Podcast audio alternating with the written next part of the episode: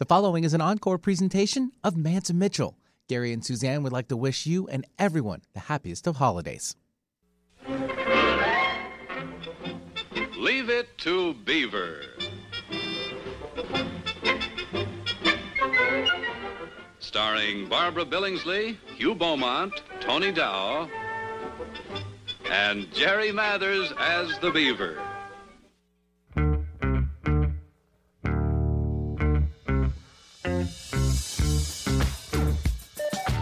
TGIF, it's Manson Mitchell with Gary Manson, Suzanne Mitchell. A double shot of good conversation with great guests to jumpstart your weekend. Manson Mitchell, you're on the air. Thank you, Eric Kramer. Hi, everybody. Happy Friday, TGIF, everyone. I'm Gary Mantz. I'm Suzanne Mitchell. Together, we are Mantz and Mitchell in your ears for the hour. What a day we have planned for you today. But of course, we have to say hello. And by purest coincidence, today we're always happy to work with this gentleman. We call him Bad Boy Benny Mathers at the board. Benny, how are you today, sir? I'm doing very awesome. This is a rarity in a true form, of course. I don't have very many opportunities of this because of uh, concerning my last name. Yes, uh, that's kind of like the topic and uh, show uh, concept of what we're going with. So you need to stay here, stay tuned for some uh, great announcements. Well, we did the genealogy Uh-huh. on Benny Mathers and Oh, did Jerry you? Oh, okay.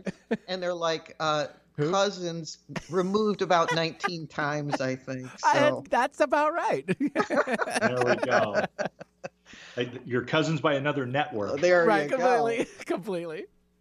Well, let's get right to our guest. Jerry Mathers' show business career began at the tender age of two when a pet condensed milk commercial with Ed Wynn, and by six had made many appearances in early 1950s television shows.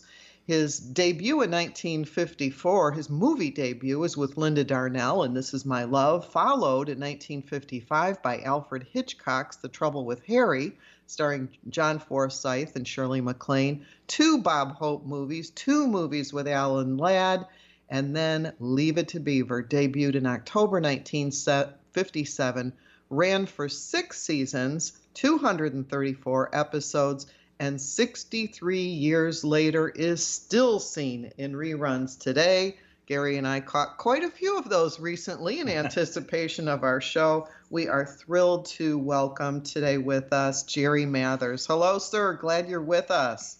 Oh, thank you very much. It's a pleasure being with you, Gary and Susan. Well, this is just a treat for us and for everybody listening because our show in particular, Jerry, appeals to the baby boomer crowd. And it's boomer for a reason. There are a lot of us and a lot of us still around. And we remember with joy and with a really strong sense of nostalgia, I think, particularly today with what the world is facing, the good old days and a more idealized and lovely picture of what American life could be. I would say almost aspirationally, Jerry, referring to a show that that started debuted October 4, 1957. The last episode in production aired June 20, 1963. 1957 and 1963. That was before the storm in the 60s, Jerry.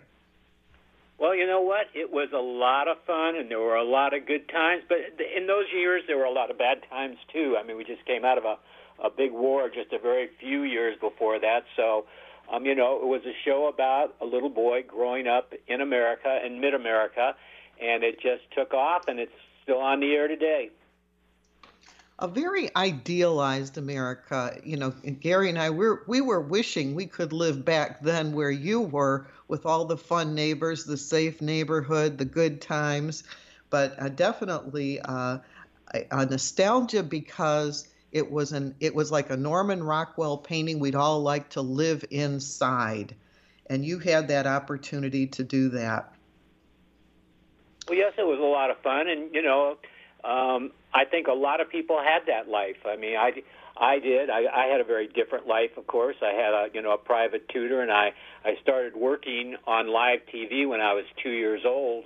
And by the time I had done Leave It to Beaver, I'd done several movies. I'd worked with Alan Ladd, Bob Hope, Eva Marie Saint. I'd done a lot of live TV because once you did one live TV show, you worked all the time because they couldn't afford to have a kid that might go out there and be afraid or say the wrong thing. So I was a working actor since I've been two years old.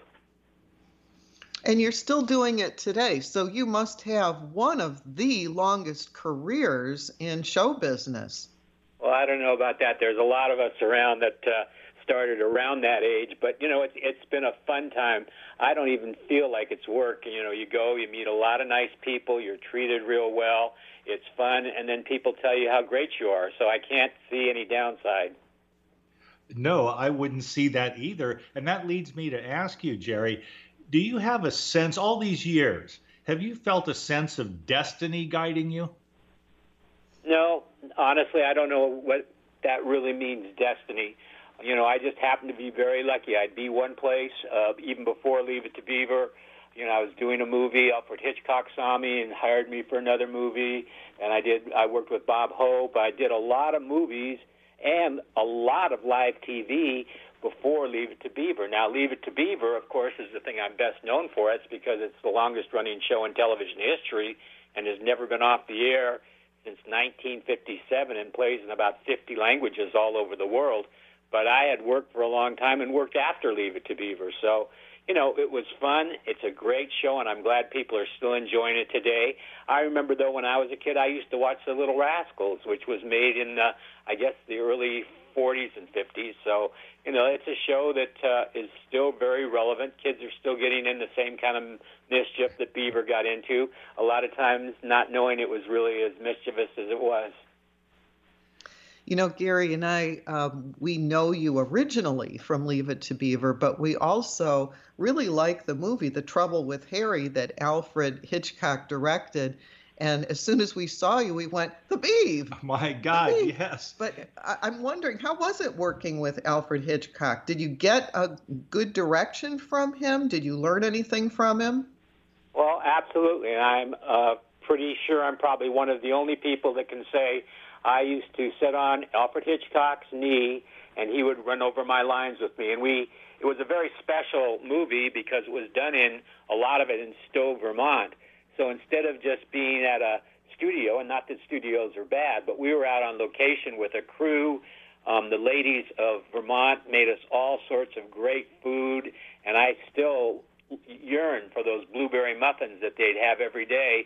And all the ladies would make, I don't know, basically dozens, and each one would want to see because Mr. Hitchcock was uh, very big into food, which one he would pick, and then I'd walk right behind him and pick out whatever one he did because I knew that was the best one for that day.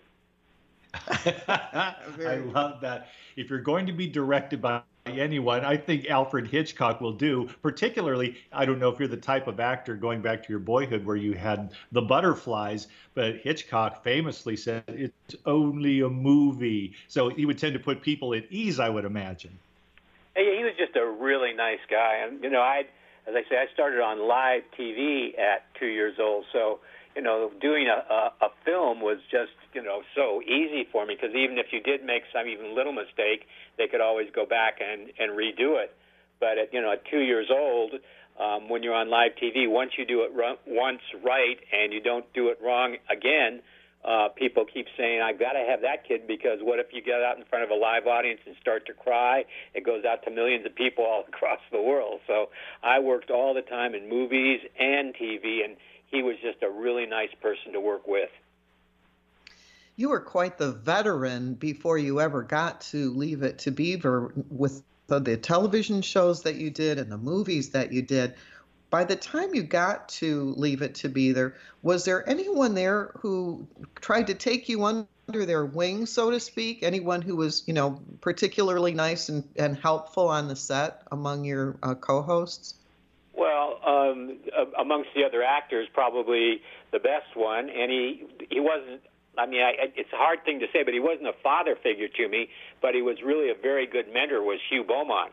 In fact, um, oh. in the new Leave It to Beaver, which we made many years later, he was even a director. But even when I was doing the original Leave It to Beaver, we would talk and you know, he might say, you know, Jerry, if you said this a little bit different or did that, did, did, did, whatever, and I would always listen to him because I knew that he knew what he was talking about. He was a lifelong friend and, and a person I miss greatly.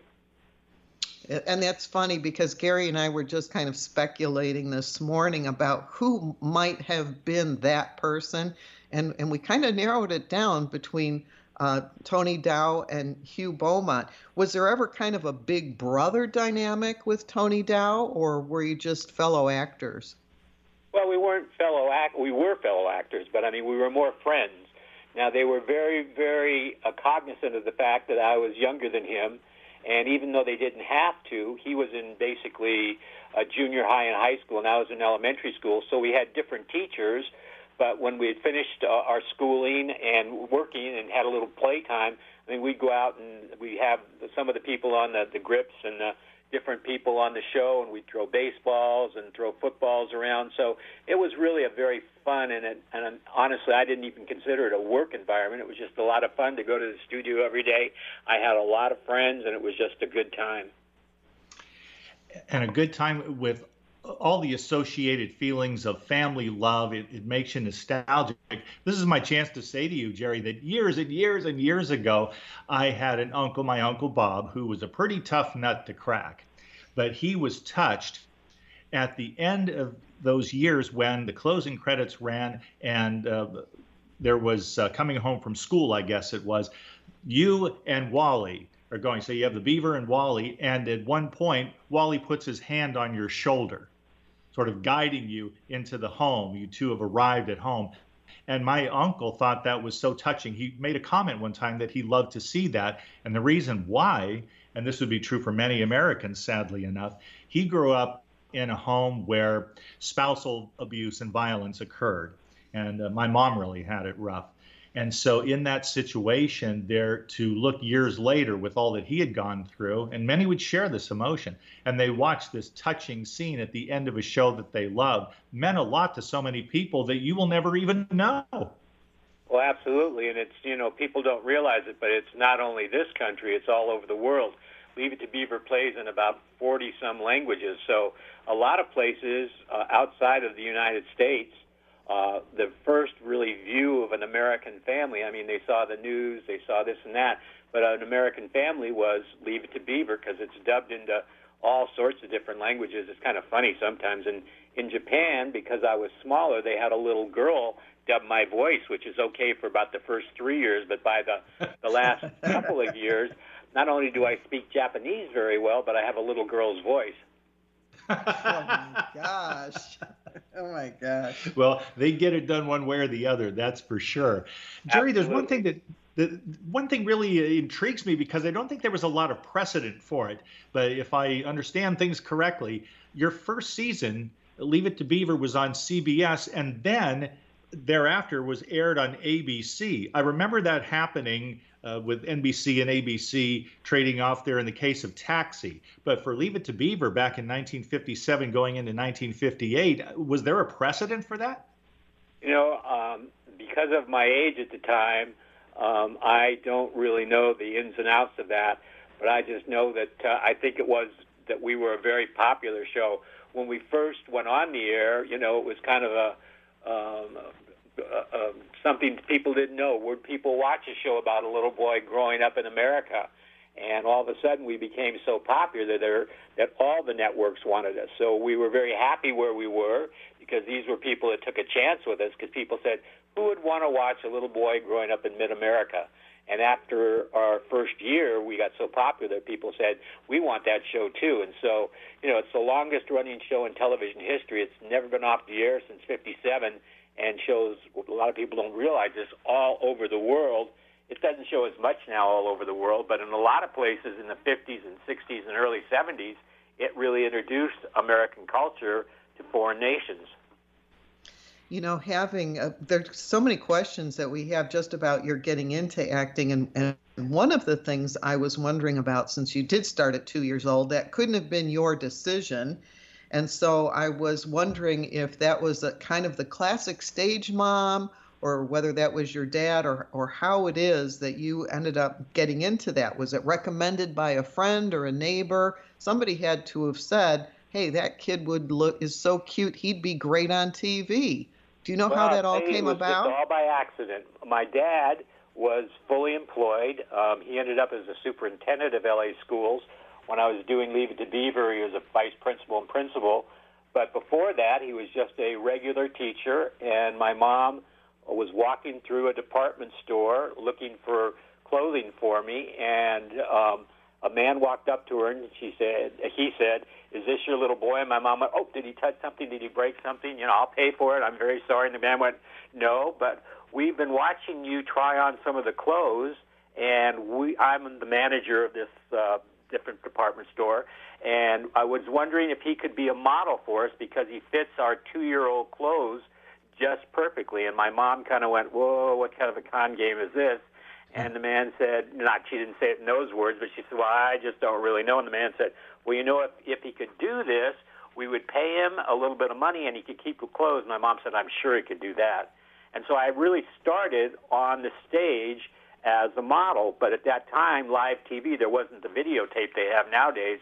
So when they started looking in New York, they could go to the New York stage to find kids. Here in Hollywood, there really wasn't a stage community, so they said, well, what kids work in front of a live audience? Well, the models. So I started doing live TV at two years old. And two years old now, it's many. I know in my case, it's hard for me to remember anything that happened. I probably don't around two years old. Jerry, when did you get a sense at that tender age? When did you get a sense that what you were doing was presenting yourself in a role for the public to enjoy? Uh, you know what? I really honestly didn't. I mean, it would probably be like you saying, when you went to kindergarten, when did you know that you were in school? It was fun. I mean, I got to go to places that I wouldn't go any other, you know, had never been to before, meet a lot of nice people that treated me really well. Um, it was just fun meeting the people, doing the things, and all I had to do was, you know, remember a very few at first simple lines, and you know later on a, a lot more lines. But it was always fun, and everyone treated me well. So I really liked going to the studio and just all the fun people that I met. You know, you did, you're saying that you really didn't know anything other than what you were immersed in. So you may not have been aware at such a, a tender age that in some ways you were a little insulated. But in when Gary and I were looking and preparing for today's show, we noticed that you went to uh, UC Berkeley, and that yes, uh, you went you Berkeley. went to high, high school. And, and I'm wondering if there was a time when you ended up kind of being surprised about the world outside of acting, when you were either in college or with the 60s protests or something else. Did you find yourself being kind of caught unawares by what was going on? No, but you know, I think in a way I was very lucky. I worked from the time I was two Leave It to Beaver, luckily for me now, I realize, ended my very first, uh, you know, when I was a freshman in high school. So I went to a regular high school. Um, I was on the football team. I was on the track team. Um, so I was just a regular kid. Um, I then spent six years in the Air Force and Air National Guard, and also went to Berkeley. I'm a graduate of Berkeley. I have a degree in philosophy, and uh, then I went into real estate and did very, very well. And I was lucky enough that uh, in the late 70s and early 80s, I did a, a remake of Leave It to Beaver called The New Leave It to Beaver, and I did that for six years. And so my life has been very, very blessed, and I've always had, you know, something I could fall back on if uh, if things ever turned bad. And luckily enough, they never did. And having such a well-rounded life, for me perfectly justifies if it needed to be and i don't think it really does but for example jerry you say you have a degree in philosophy i envy you because i would have taken that path had I not been attracted. I was raised as eh, pretty strictly as a parochial school kid. So I went to college at Cal State Fullerton and I got my degree in religious studies. But man, was I ever fascinated by philosophy outside the churches. There's another way to look at the world, many other ways to do so. And you went to Berkeley and got your degree in philosophy. I just think that's terrific. What do you remember about that in terms of the influences on your academic life at that level? Well, you know, it was just something I had always wanted to do. I'd always heard about Berkeley, and you know, of course, the the entire LA uh, or not LA, but uh, California school system is absolutely great. Um, my dad was a vice principal and principal and a superintendent of schools, so um, you know, I'd always education was very important to, in my life, and I'd always wanted to go to Berkeley because I heard it was the hardest, and I was a little scared at first, but uh, it was just a fun experience. I, I lived in a fraternity. I was away from home for the very first time, so it was just a lot of fun. And uh, something that I really enjoyed and was very glad that I had picked that because it, uh, you know, it emancipated me. I can see where that would happen. By the way, which fraternity did you pledge? I was a Chi Psi. Chi I was Phi Sigma Kappa. So yes, fraternity life there with plenty of stories of its own. That's for sure. Uh, that for is sure. that is amazing to me. Now you go to Berkeley. There, I just like to stay on this for a moment, Jerry. Sure. You go to Berkeley, this wonderful school, world renowned, wonderful. I visited the campus with a friend who went up there to finish his degree before he went to law school, so I got a little bit of a tour. And I thought, man, what a terrific place to go, not only for the sake of the university and its quality, but also the Berkeley environment itself. It was a real eye opener for me. But when you were going there, now you'd been the beaver you were famous quite so when you go there socially what were the interactions like on a given day when you show up at berkeley and you were the beaver well you know berkeley just as you were saying was a place that was a very hard school to get into i mean it was uh, I think probably the toughest of the of the University of California schools to get into. I was in a fraternity, so I had a lot of fraternity brothers. I just didn't go right into like the dorms and things like that, which might have been a lot harder. So, you know, I had a lot of uh, advice and protection, um, and so I was never really bothered. I mean, people knew who I was, and it just wasn't any big deal because there were a lot of very smart people at Berkeley who had tried very hard to get there, and I was just lucky enough. And I had a, a wonderful education. I mean, before from the first to about the sixth and almost seventh grade, I had a private tutor, which is you know, not like going to school with a lot of people. If you're a little bit behind or a lot behind in any subject, we could just spend a day or two or a week on that subject and bring me right up to to grade level and above. So um, when I took the tests uh, to go to Berkeley, I you know was very happy that I was able to pass them and had a wonderful experience up there. When you were in high school and college, I'm curious as to what kind of music you were attracted to. Gary calls himself a Beatle maniac. There was Elvis, there was Peter, Paul, and Mary. What what did you like to listen to? All those things, and I was a musician myself. I started a band. We were called Beaver and the Trappers, and we played, to be honest with you, a lot of the different schools down here for sock hops and proms. Um, and that probably from my a few in my sophomore year, but in my junior and senior year in high school, you know, almost every probably two weekends, sometimes three a month, we would be doing the sock hops and proms all over Los Angeles, and it was a lot of fun. And I didn't back down that I was the Beaver because it was Beaver and the Trappers, but it was you know hardcore rock and roll for the mind, body, and soul. Rock well, and that's, roll. There that's you pretty go. snappy. I like that. It also, I'm sure, gave you an opportunity to break out with your individual personality and what you wanted out of life. It gave you an opportunity to avoid being typecast in a way that happens to some actors where you know they i think for example of how much work it must have been for carroll o'connor to stop being viewed as archie bunker for example that's right in fact in my high school and all the different schools you know, around mine, all the people I met, a lot of them knew Leave to Beaver, but they knew me more for Beaver and the Trappers. I love that. That is great. Uh, before we go to break here in a few minutes, our one and only break of the hour, we're going to maximize our use of our time here with Jerry Mathers visiting us. Um, I think in terms of the various sets. Now, of course, I'm a TV fan. I've watched my share of sitcoms, God knows, for for about five or six decades there. But when I, I look at TV and then I read about it, it's fascinating to me how the public will have an image of the stars and the series themselves and not know, perhaps uh, not at all, or they only find out much later, how difficult it can be to work on that set. So I'm very curious to know. By contrast, I hope, Jerry, I think of a show like The Golden Girls, smash hit, wonderful show, still in syndication. And yet, I've heard, unfortunately, those stories about some very bitter battles amongst the ladies on that cast. All of them wonderful actresses, but there was this tension that would spill over into animosity quite frequently.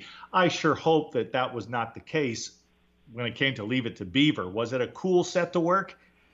Very definitely. You have nothing to worry about. Everybody liked everybody else you know all the all the other kids. In fact, when we had other kids on the show, it was always a treat for me. Uh, Tony and I had one of the best educations anybody could ever have. We had private tutors that were probably probably some of the best people in the LA Unified School District because they were also um, social workers to make sure that we could only work a certain amount of hours a day and look after our safety. So we had these great teachers for each of our, you know, uh, whatever, uh, wherever we were in the school system. And uh, as I say, it was just an awful lot of fun. I worked on a set where, you know, if you if a child doesn't want to work, you can you can tell a, an adult actor you can assume. You can't do that with the kids. So it was a very fun place. I used to between scenes go out and throw baseballs and footballs and Tony Dow and myself both had a wonderful time on the show, and it was a great experience.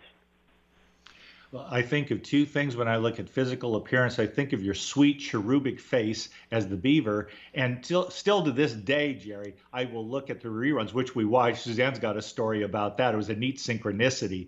Uh, we'll get to that in a moment. But uh, when I look at Tony Dow there as Wally, I go, man, what a head of hair that kid had even back then. I'd kill to have hair like that. Well, let me tell you, his hair was one thing, but what was really to me was not. I guess uh, I don't know. Fascinating isn't the word, but Tony Dow was an AAU diving and swimming champion who was probably headed to the Olympics had he not gotten the part on Leave It to Beaver. So, I mean, I would go places with him, and sometimes we'd go on you know personal appearance tours where we'd go to hotels and things, and he would be in the pool doing triple flips and off the high boards, and I was going I wonder if every kid that age, and I'm supposed to be doing that, I can't do that at all. So he was quite something to live up to as far as being a big brother. Wow. Yeah. I, you know, I, I I don't dive, but I do. I love to swim. And one of the things I noticed this morning was that Tony Dow and I have the same birthday, not the same Must year, but the same. The water. must be, must be the synchronicity that Gary was mentioning was that um, we've been watching some, some shows as far as doing uh, preparation for today. And uh, one morning I said, Come on, come on, Gary, uh, Leave It to Beaver is on. And we ran into the living room. We caught the absolute last episode of the show, the, the final episode, and they followed that with season one, episode one. So we had to give ourselves a couple of high fives there that we caught the last one and the first one on the same day and so we well, were know, really people, glad. I, I guess it, I think it will surprise them. It's the longest running show in television history. It's never been off the air since from 1957 and plays in about 30 to some some people say 40 different languages all over the world. So it's something that has brought America to a lot of different places, and it's something I'm very proud of. And it's why you're known by more than just baby boomers because right. it, it has run continually. You've had people from you know newer generations also appreciating it and they know exactly who we're talking about. Well yeah there's 234 episodes and as i say playing from 1957 uh, the the funny part is when it plays a lot of places overseas so like in japan a little girl does my voice or in germany and every place and people when they see me like at an airport or something come up and start talking and i kind of look at them and smile and i hear a word that I think is probably leave it to beaver or beaver, but I have no idea what they're talking about. Now that is very interesting. Even just in Spanish, I can't imagine what the phrase would be in Spanish. G Wally. You'd have the Wally part down, but an exclamation like that in all these different languages. That's it is, and it you know it, it brought American culture to a lot of places because TV. You know, we started in '57. Now TV was not just a brand new thing, but people didn't really have shows about you know people that lived in America. And so uh, they saw that and saw a little boy growing up, and that's what they thought America was after that. That is the perfect place for us to take a break. And thank you, Jerry, for that, because I know how to segue on the other side. We'll take a quick two minute break and then more with Jerry Mathers he's not Jerry Mathers as the Beaver, but he was the Beaver, and a whole lot more has happened in the charmed life, as I see it, of Jerry Mathers, our honored guest of today on Manson Mitchell. Give us a couple of minutes, and we will be right back on Seattle's home of alternative talk, AM 1150. The preceding audio was via a Skype call. Hi, everybody. This is Anson Williams from Happy Days, and I'm so excited to tell you about American Road. It is the best car travel magazine in the world. They have the most fantastic adventures detailed in each magazine with all your itinerary. We could just jump in the car with your family, and have the most fabulous adventures you've ever had in your life. Please get a copy of American Road and start your own adventure. Staying connected with Gary Mantz and Suzanne Mitchell is easy. Just go to mantzandmitchell.com for the latest info on topics and guests. Friend Gary Mantz and Suzanne Mitchell on their Facebook pages and like the Mantz and Mitchell show page at facebook.com slash Mantz and Mitchell. If you're on Twitter, share a follow with Gary and Suzanne at Mantz Mitchell. Join Gary and Suzanne Friday and Saturday mornings at 10 a.m. for an unusual show that covers everything from personal growth to the paranormal. Here's an amazing act. Here's a tremendous act. Here's a startling act. The amazing, the thrilling, the greatest, spectacular, incredible, exciting, wonderful, world fame, most unusual novelty act. The home of the A team of Alternative Talk is mantzandmitchell.com. Heard right here on Alternative Talk 1150 AM or streaming live from your computer anywhere. Terry Loving wants to help you with your online marketing challenges right now. She has several courses she is giving away to help you get your business working for you online. Yes, giving away. WordPress websites are her specialty, yet her technical skills go way beyond that. Check out her blog at terryloving.com or email her directly at terry at terryloving.com. That's terry at terryloving.com. I'm Gary Mantz. I'm Suzanne Mitchell. We're a couple of baby boomers who bring you a talk radio mix of metaphysics and music, politics, and pop culture. And you never know which celebrity will join us for an interesting conversation. Mantz and Mitchell is Boomer HQ, Friday and Saturday mornings at 10 on 1150 AM KKNW. Your home for alternative talk in Seattle and Western Washington. Alternative Talk 1150, here to uplift your day. The following is an encore presentation of Mantz Mitchell. Gary and Suzanne would like to wish you and everyone the happiest of holidays. Welcome back to Mantz and Mitchell and our very special guest this hour, Jerry Mathers. That theme song's called The Toy Parade. Yes, it is. I want to give you the opportunity right now, uh, Jerry Mathers, to let people know about your website, the fact that you uh, tour, you've got touring dates, uh, whatever is going on, however people might connect you through you, learn more about you. What is the best place for them to do that? Well, um, the best place would be www on the web dot. Merch, it's M E R C H. Um, we have hats, T-shirts, personalized photos, uh, Beaver for President hats and pins. That's an idea of my wife's. I think she wants to live in the White House. I'm perfectly happy here. But it's just a lot of fun, and I get to meet a lot of nice people that way. Excellent, excellent. Thank you. Jerry, jerrymathers.com. And Jerry. No, uh, I'm sorry. It's Jerry Mathers Beavermerchandise.com. Jerry Oh, okay. Mathers. It's Okay, actually not I- I- merchandise. It's M E R C H dot com. Okay, I want to. I want to. Yeah, I want to get that clear again. It's Jerry Mathers Beaver, Beaver. M E R C H dot com. Best place. Yes, ma'am. Good. That would Thank be a you. great bumper sticker too. That there I could go for that. That's for sure. Uh, it, you may not live in the White House, Jerry Mathers, but you did live in Middle America on the show, and I've been meaning to ask you about that. There, and I realize this happens with some sitcoms where it isn't, you know, such and such place. A lot of them are, are local towns. It's specific to a location. But in the case of Leave It to Beaver, it always seemed like it could be any town USA, which was part of its charm because the show was aspirational. Here is suburban American living in an elegant way, and it could be next door to you. Well, I think the writers went to a great deal of, of not trouble, but they were very uh, meticulous in that they didn't want people to know it was in New England or you know the South or the Middle America or you know the the West Coast. It was an American show. Uh, you know, people always say, "Well, it had to be Middle America," and that's probably right, but it's not necessarily true.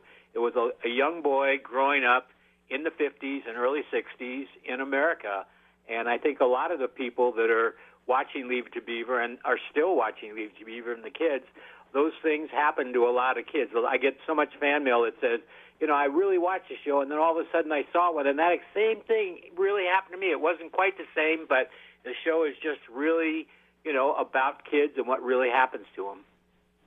we would be remiss if we did not bring up the wonderful Ken Osmond, who left us recently, remains with us as part of our TV consciousness, pop culture awareness, and probably always will.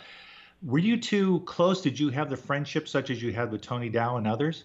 Oh, very definitely. I always said that he was one of the best actors on our show. In fact, he was probably the best actor because his real life and personality was so opposite of the character. He was so brilliantly pro, uh, performed.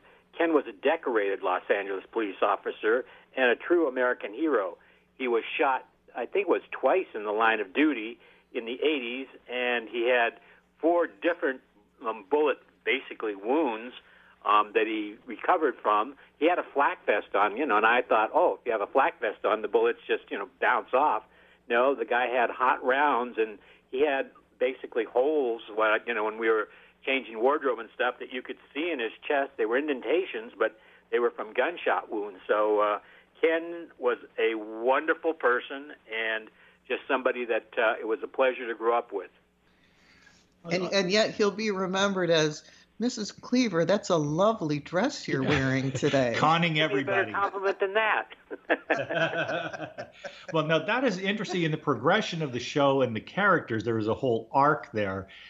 There, did they decide, Jerry, that, and I asked this because Suzanne and I had a very recent viewing experience of Leave It to Beaver, and we started to talk about it.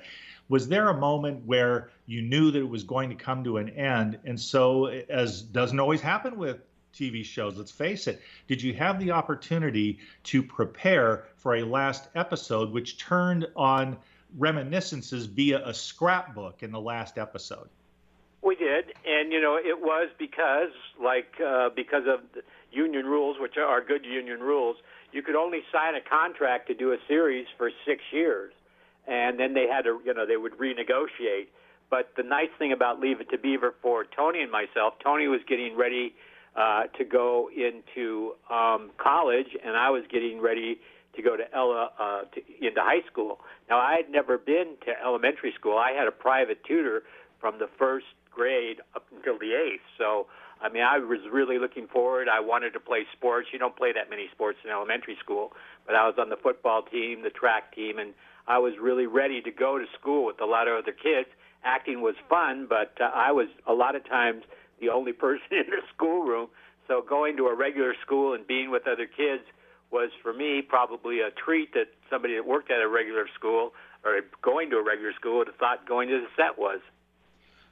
Suzanne, this is a good time for us to mention the fact that it was a, a bit of a synchronicity. But you talk about a transition there when the other day we said, okay, let's do some show prep. We're going to watch some Leave It to Beaver. And there were two episodes that we watched back to back. I, I mentioned before the break, we saw the very last episode followed by the very first episode. So we, we got to see Jerry Mathers when he was his oldest in that show, and then right away when he was the youngest in that show. And I got to tell you, Jerry, that was like being in a time warp. It was to go from last to first in the same hour. That that really was kind of strange. Well, you know, it was just all of them. Every year we look forward to going back, and uh, everybody got along real well. So you know, it was a sad time. The last show, it wasn't you know, like I thought, oh, this is the end of my life. But uh, everybody was at a good point in their life. I was going to high school. Tony was going to go to college. Uh, Barbara and Hugh, you know, they were putting in very long hours because a child can only work a certain amount of hours a day. So they would have to go back to the different sets and reset them up, and they were sometimes there till eight or nine o'clock at night. Where Tony and I usually only work from eight to five or nine to six, but everybody loved the show the whole crew usually had families, so it was just a very warm and uh, comforting place to be. And you know, I really missed it. I wanted to go to high school though because I wanted to play sports. So I was on the football team, the track team, and you know, it was a wonderful life. But uh, it was something that I had done for a while and was ready for new things. You know, I wanted to give a, uh, allow you to give a shout out to the writers Gary and I followed a show that was new this year, and I'm not going to name it. Uh, it didn't get renewed. And I said to Gary, we, we might have some really great actors in this sitcom, but the writing is poor. The, the you know they're they're like rehashing the same jokes over and over again, and there's there's nothing that really makes you laugh. And then as we were watching the reruns from your show, there were some really, really funny things in there that were timeless. Like uh, in one of the very first episodes, where the new neighbor um, comes by and uh, and gives you a little kiss on the cheek, and then all of a sudden uh, Eddie Haskell and Wally are saying, "You better watch out for her husband. He's gonna kill you." The idea being to give the beaver the business. Right, right. So they were they were teasing him, and then at the very end of the show, you walk into the kitchen and and you tell your parents, "Oh yeah, I had a, I had a talk with her husband. He said I could kiss his wife anytime." I mean, things like that that are are really well written. Um, well, the, the you know- writers between them, I think they had 12 or 13 children. There were two writers, Joe Connelly Ah. and Bob Mosher, and they took a lot of things even from their lives as growing up as kids. But a lot of those things came. Uh, Mr. Connelly had a boy named uh, Ricky Connelly who was just about a year older than me. So a lot of those things were really things that his kids or people that he knew from the schools and things. And he knew how to be a parent. He knew the things that parents had to do. So Leave It to Beaver not only shows what a kid knows, but what a parent knows too. in one particular scene, we did have a good laugh the other day, and God bless the late great Barbara Billingsley, who who took all of this in stride because people forever, you must know this, Jerry, had talked about who goes around vacuuming the living room floor. They're wearing this lovely dress and the high-heeled shoes and pearl necklace for crying out loud. And they're they're in the morning. It would have been the weekend because uh, Ward Cleaver was not dressed for work. He just had a, an open collar shirt on. He's in the kitchen enjoying breakfast, lovingly prepared by his wonderful wife June. And she brings over a coffee pot and she's dressed to the nines and she's got the pearls on. And I looked at Suzanne and I said, "Why can't you do that for me at breakfast time?" Now, now, but do you know the up. reason she did that? No, I'd love to know. Well, because when the first show first started, Tony and I were very, very young and a lot shorter. And all of a sudden, Tony and I both started shooting up, and they were afraid that we were going to be taller than Barbara. And so she started with low heels and ended up in high heels by the end of the show. That's Oh, why she my always had those high, high heels on, even when she vacuumed. They didn't want her to be smaller than us. Well, they were a class couple too. I mean, watching them, I remember as a kid, I would watch the show, and this is when it was new in production. I would watch the show and I would think, these really are elegant parents. It's like if you were going to pick perfect parents and put them on TV, it would be these two. I had that sensibility around it. It was classy. Well, you know, the thing that was really, I thought, very interesting is one of the reasons that, that Hugh was so good at it is what he really was in, in real life, and he became an actor in the, I guess, early 50s before Leave It to Beaver as Michael Shayne. Now, once in a while on maybe early morning TV, you can see episodes of Michael Shayne, but it was like uh, a, a very, uh, it wasn't a B movie, it was something they showed before. Michael Shayne is this really tough detective that when he wants information takes people and lifts them up by the collar. So that really wasn't the kind of uh, scenes that he liked to do as a minister. So when he got in and Leave It to Beaver and could take the beaver up and have a talk, I always thought that a lot of that was his training as a minister. Barbara Billingsley was a New York model and just you know one of the a very high end New York, York model, and I think that's why people say, oh, that's why she always wore high heels. No, it was because during the show, Tony and I started to grow, and pretty soon we were taller than her. That's when she put on those high heels. This was a logistical consideration by the powers that be. It definitely makes sense. Jerry, with uh, with the wave of nostalgia, and long may that flag wave, by the way, because I, I get gripped by nostalgia quite frequently. I love the classics. Leave It to Beaver, right there, just enthralling audiences, becoming very beloved. And then you go a number of years, syndication is already happening. And Jerry, I just have this image in my mind of some TV big shot who says to you or to your representative, perhaps, maybe he's framing it with his hands in the air, and he says, Jerry, I got a concept. We could make a reunion movie and call it Still the Beaver. What do you think? Are you up for it? How did that happen for you?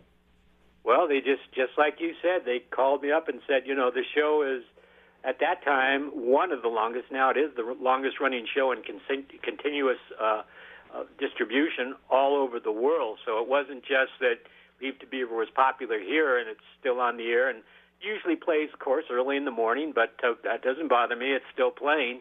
But they said it's just so popular. What if we did a, a movie of the week? And we did a movie of the week, and it was, an, I think, the number two or three movie of the week for that year. And then we went on to do six more years of the new Leave It to Beaver. And it was kind of a transition for me that I really enjoyed. I got to play the the Ward or Hugh Beaumont part, and he had taught me a lot of things, and I was very very happy to go back and he had passed by that time, so we couldn't have him in. But we had Barbara Billingsley, Ken Osmond that played Haskell, Tony Dow, and a lot of the even original crew um, came back, and we just had a wonderful time. It was like old home week, you know, on the set of Leave It to Beaver, and we did that for several years, and uh, it was a, a very good show. We had a lot of fun doing it, and people said, "And it's in color. What is it? What a you know breakthrough for Leave It to Beaver!" But it was just fun to do. And being a TV reunion movie, Hugh Beaumont had passed by that time. You say?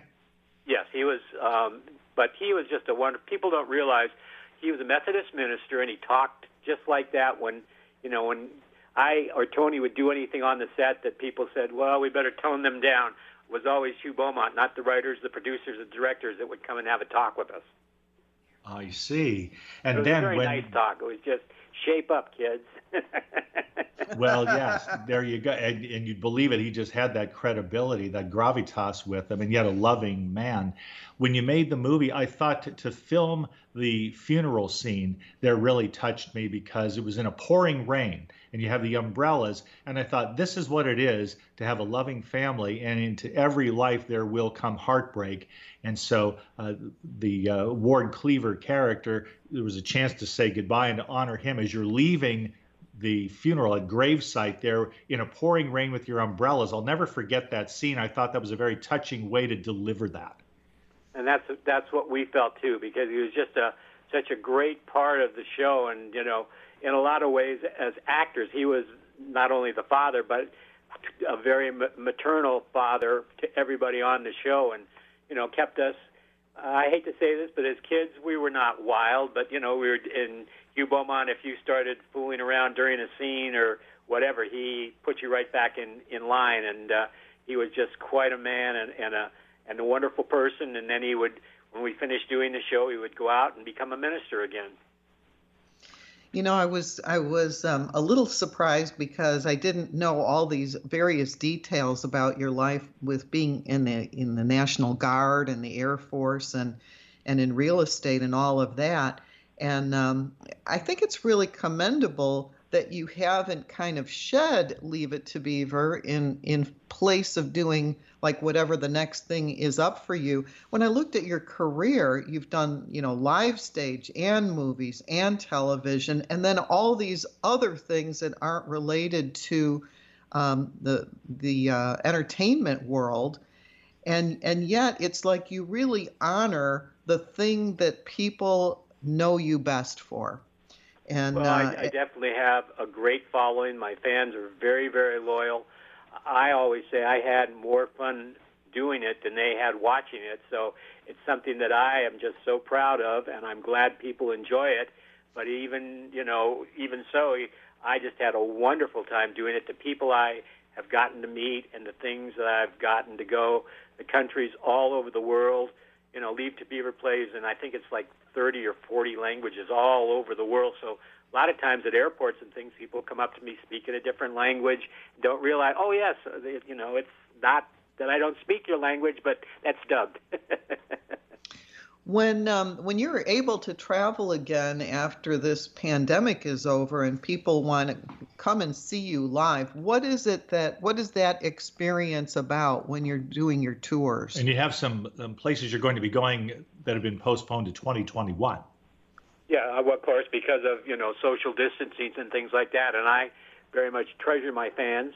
What I usually do is get up and uh, you know talk a little bit. I worked a whole lot before Leave to Beaver, so I talk about working with Bob Hope, Alfred Hitchcock, a lot of the different movies I make. I talk about the different characters in Leave It to Beaver and how a lot of them were a lot different. Like Eddie Haskell, uh, Ken Osmond is a decorated Los Angeles police officer. Hugh Beaumont was a minister.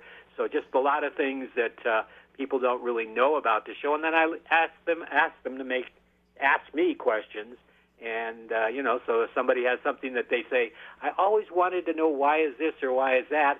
Sometimes I can come up with an answer, and it's just a really nice time. And I usually sign autographs, uh, autograph pictures, and we just have a nice time.